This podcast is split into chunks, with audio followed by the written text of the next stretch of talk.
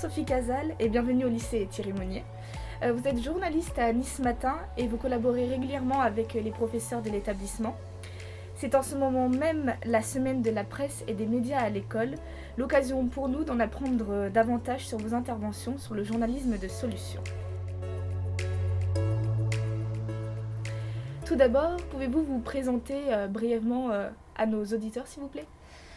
Alors, je suis journaliste à Nice Matin. J'ai rejoint la rédaction numérique euh, en 2015. Et 2015, c'était en fin d'année, on préparait le lancement euh, de l'offre euh, solution. donc c'est une équipe dédiée qui, a été mobilisée pour aborder ce, journalisme et, faire des articles avec un angle un peu différent, une approche un peu différente.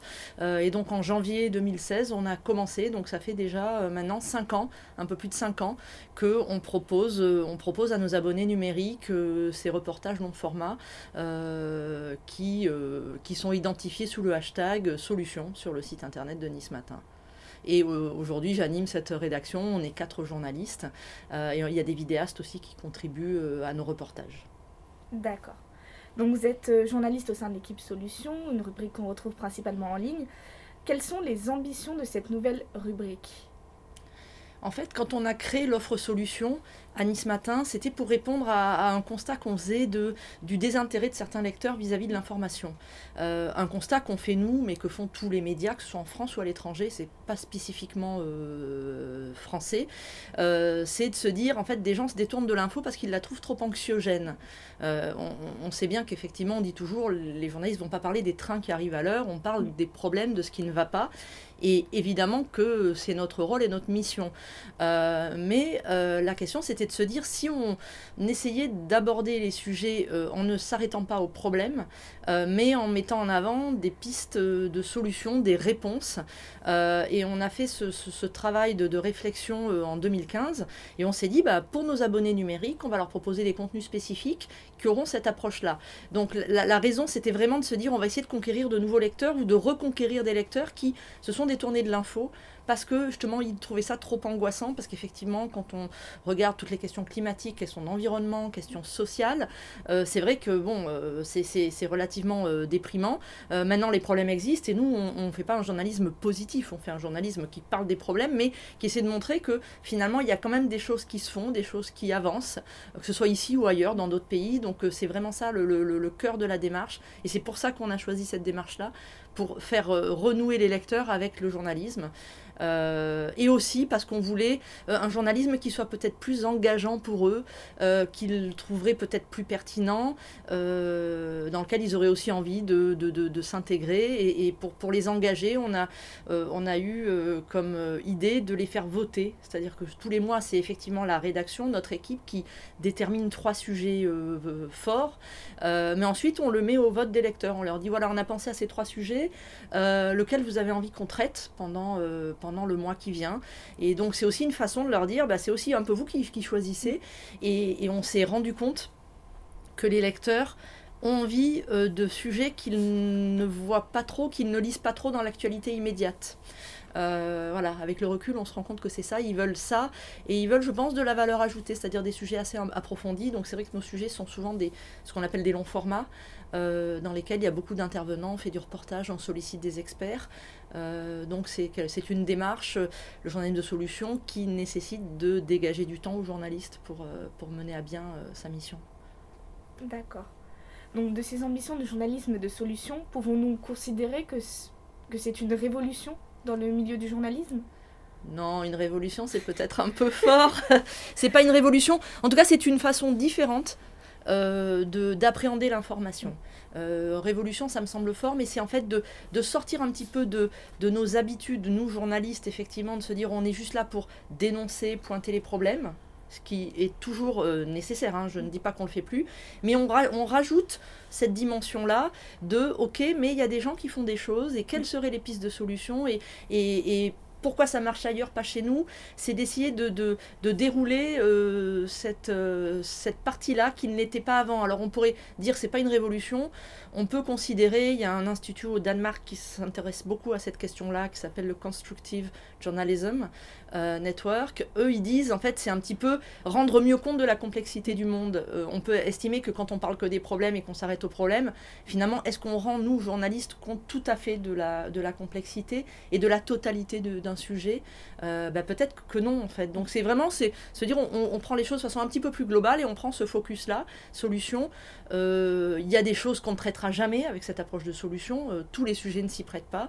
Euh, en revanche, oui, tant qu'il y aura des problèmes, il y aura du journalisme de solution, parce que par, essence, on part d'un problème pour dérouler des solutions. Mais si je dois vous prendre des exemples très très concrets, quand il y a un fait divers qui se passe, un, acte de terrorisme, les journalistes vont sur le terrain et couvrent l'info à chaud, l'actualité, et ça, ils la couvrent euh, comme avant. Enfin, ils vont pas commencer à se dire, je vais faire du solution sur des faits.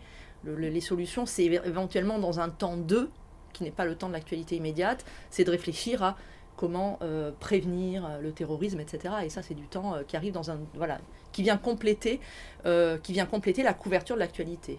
Donc c'est pas c'est pas une, révolution, je dirais que c'est une évolution, et c'est une évolution dont s'emparent de plus en plus de médias.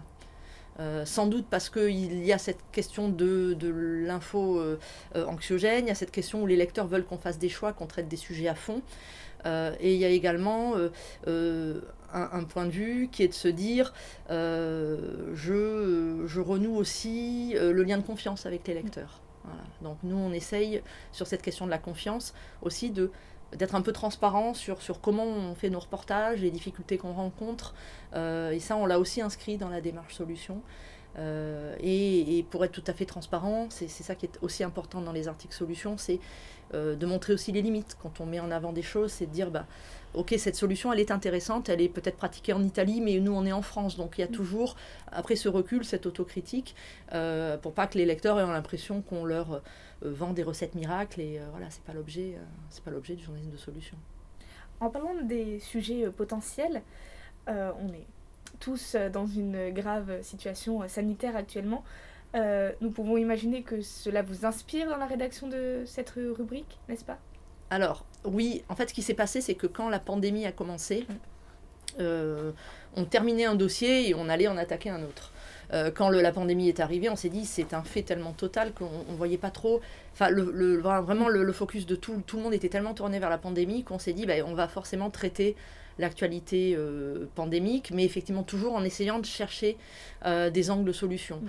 Euh, donc on a ouvert un dossier qu'on a appelé Contagion, dans lequel on a mis tout type de réponses qui allait de la solidarité, en fait, parce que mm. les conséquences de la crise sanitaire, c'est aussi la détresse sociale, c'est aussi plus davantage de pauvreté. Donc on a fait, on a fait des séries de reportages avec des associations caritatives. Euh, on est allé aussi voir comment d'autres pays, donc c'est quand on disait qu'on va voir ailleurs, comment d'autres pays avaient réussi à gérer plutôt mieux que nous euh, en tout cas l'épidémie. Euh, mais là, toujours pareil, effectivement, moi je suis, je suis allée donc euh, faire un. je suis allée, façon de parler, virtuellement, interroger des gens à Taïwan. mais voilà, Taïwan c'est une île, c'est en Asie, c'est pas la même culture, mais en fait, eux, ils ont géré vraiment le, la, la, contagion de façon très, très pointue. Donc voilà, on a essayé de décliner tous ces sujets et ensuite on a essayé de proposer d'autres sujets euh, et d'autres thèmes d'enquête au mois de septembre. Et euh, donc septembre-octobre, on a proposé des, euh, voilà, des, des, sujets qui sortaient un peu de la pandémie. Et là, pour le dossier qu'on va démarrer maintenant, on a quand même proposé dans nos trois sujets, on avait proposé nos vies à l'heure de la Covid-19. Là, on était plus sur quelque chose sur comment la Covid a en quelque sorte rétréci nos vies parce que voilà, notre cercle se restreint, nos déplacements se restreignent. Enfin, et, euh, on se disait que c'était intéressant d'interroger comment on peut y répondre, comment on peut s'adapter. Euh, on leur a proposé euh, un deuxième sujet sur comment lutter contre le décrochage scolaire, qui est aussi une des conséquences potentielles de, de, de, la crise sanitaire. Et le troisième point, on s'est dit, tiens, on va leur parler de l'avenir. Euh, parce qu'on se dit que c'est intéressant aussi d'avoir parfois des, dossiers un peu prospectifs. Et c'était à quoi ressembleront nos villes dans 20 ans. Et alors, euh, on les a fait voter sur une console de vote où il y a possibilité de mettre des commentaires. Et alors, c'est assez drôle parce que là, vraiment, le troisième sujet, comment, à quoi ressembleront nos villes dans 20 ans, euh, ça a été le vote le plus écrasants depuis cinq années qu'on fait voter nos lecteurs.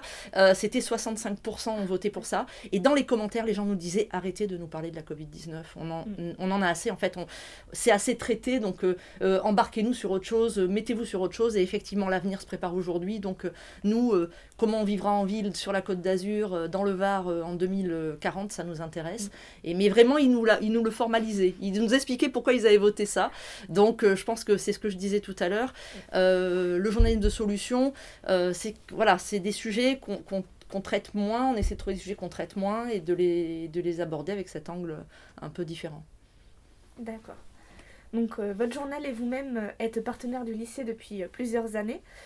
Comment participez-vous à, à l'éducation aux médias et à la formation que nos professeurs mettent en place? Et en quoi cette démarche est complémentaire? Alors, euh, moi, c'est vrai que été, on a été sollicité par, euh, euh, des enseignants de Thierry Molnier, Patricia Bazin-Ecal en particulier, et on a, oui, effectivement, moi j'interviens depuis 3 ou 4 ans maintenant. ce que j'ai trouvé intéressant, c'est qu'effectivement, elle m'avait demandé d'intervenir en parlant du journalisme de solution.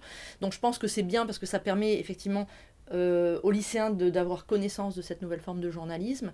Euh, et après, euh, moi, ce que je trouve précieux pour moi, c'est aussi de comprendre dans ces échanges que j'ai. Enfin, c'est pas vraiment un cours un peu comme si j'étais professeur. Je suis pas professeur, je suis journaliste. Et du coup, d'avoir cet échange avec les lycéens, ça me permet et les lycéennes, ça me permet de voir quelles sont aussi vos préoccupations, vos pratiques en termes d'information, comment vous vous informez. Et nous, ça nous permet en tant que médias de se dire, bah voilà, si on veut toucher des gens plus jeunes, quels sont, voilà, quels sont les, leurs usages. Euh, ça passe beaucoup par les réseaux sociaux. Enfin, chaque fois que je fais un petit sondage, on comprend que c'est un peu comme ça que vous vous informez, pour, pour la plupart, hein, je ne dis pas tout le monde.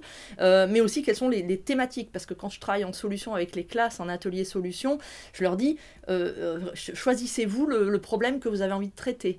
Donc, qu'est-ce qui vous préoccupe? Et, du coup, moi, ça me permet vraiment de, comprendre un petit peu qu'est-ce qui préoccupe euh, bah, des jeunes de 16 ans. Enfin, voilà.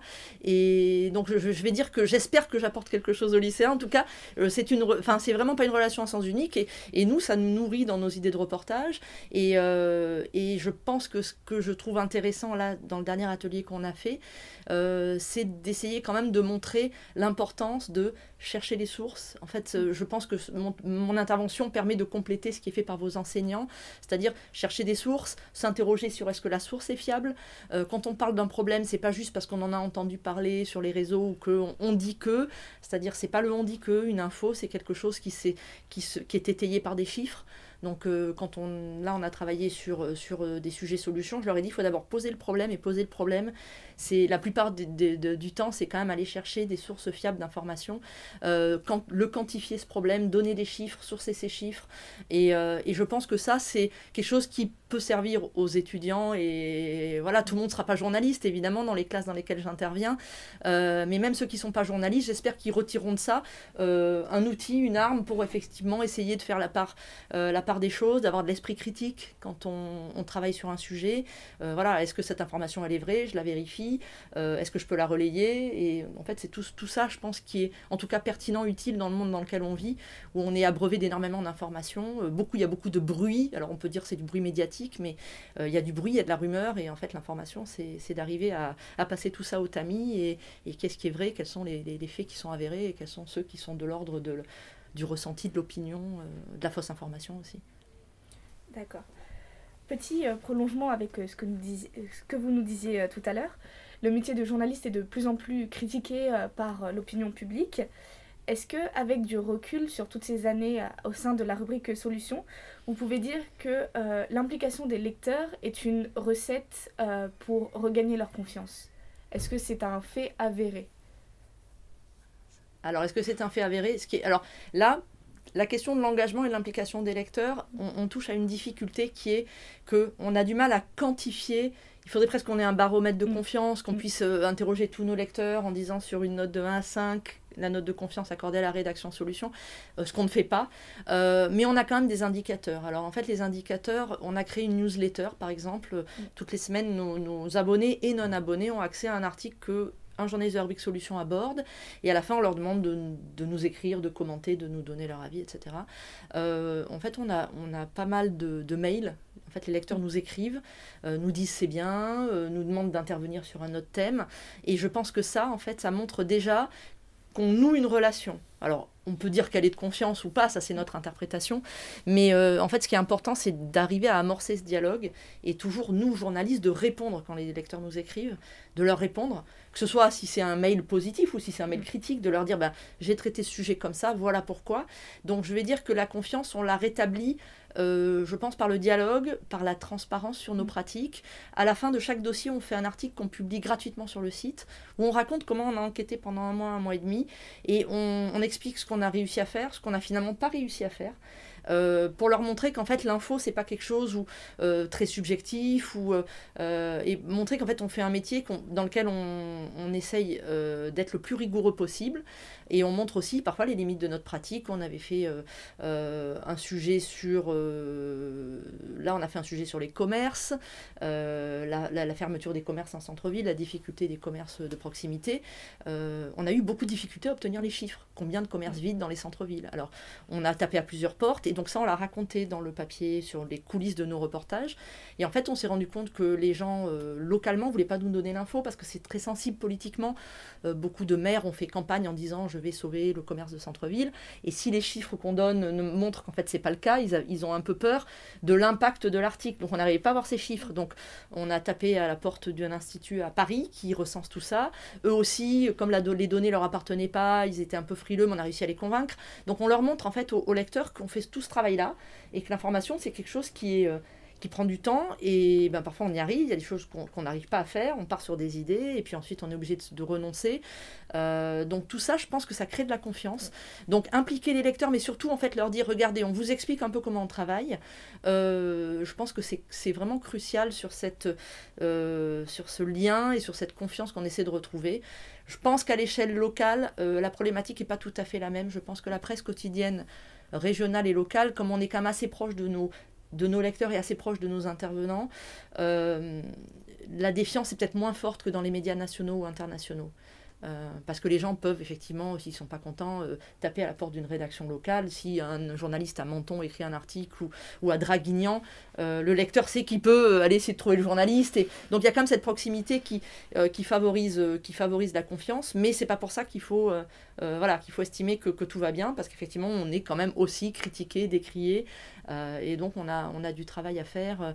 Je pense que le travail qu'on doit faire aussi, c'est d'avoir une relation plus euh, plus de, plein pied avec notre, nos lecteurs. C'est-à-dire on n'est pas, nous, des sachants dans une tour d'ivoire, on est des journalistes, donc des hommes et des femmes comme eux.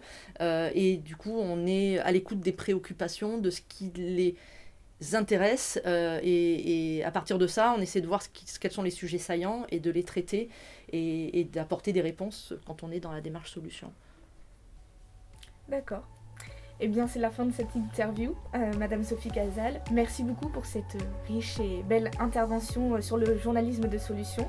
Toute l'équipe euh, du lycée Thierry Monnier vous remercie et vous souhaite une belle continuation dans vos projets. Et puis, à bientôt. Merci beaucoup.